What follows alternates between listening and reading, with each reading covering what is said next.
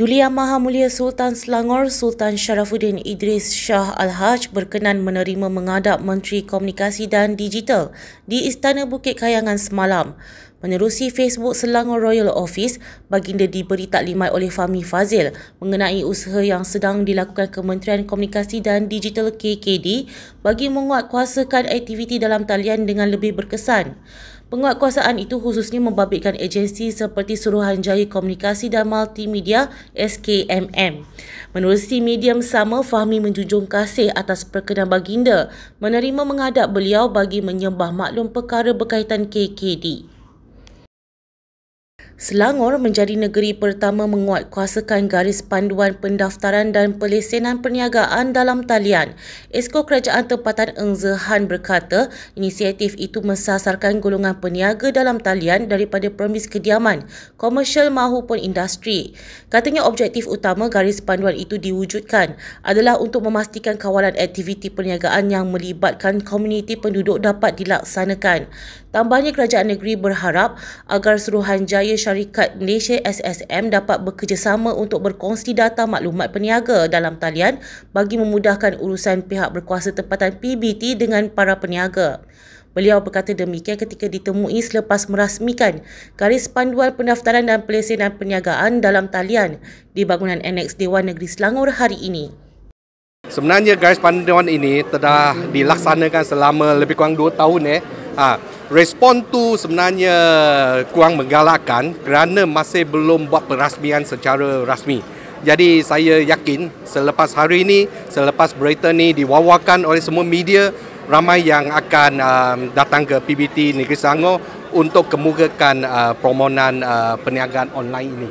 Bagi tahun 2022, sebenarnya kerajaan negeri uh, mengecualikan uh, lesen uh, apa tu um, uh, fee lesen bagi uh, bagi perniagaan ini. Tapi bagi tahun ini uh, lesen tu akan dikenakan, charge tu akan dikenakan tetapi minimum je, bukan tinggi sangat eh. Semua eh semua sama. RM100 setahun je. Jadi dia tidak membebaskan uh, apa tu uh, semua entrepreneurs lah.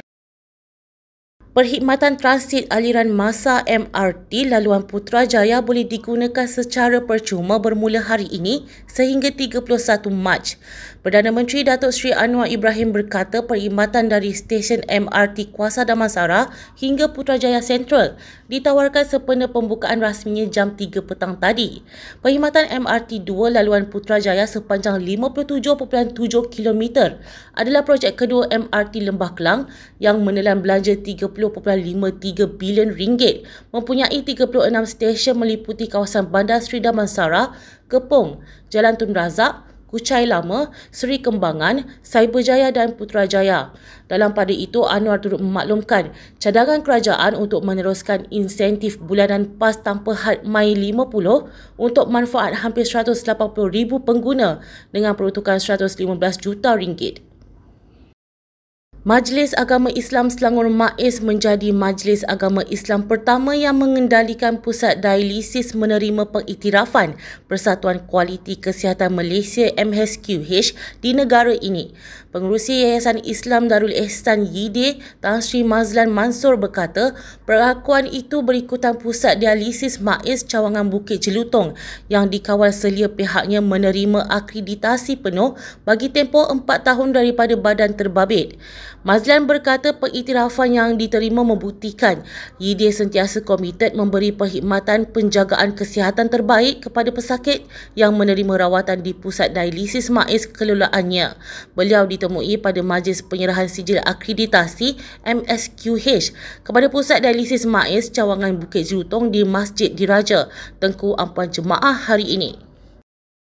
Inilah pertama di Malaysia tawar kami. Alhamdulillah kita harap uh, kita dapat teruskan uh, di lain-lain lagi lokasi uh, pusat dosis sebuah perlahan baik.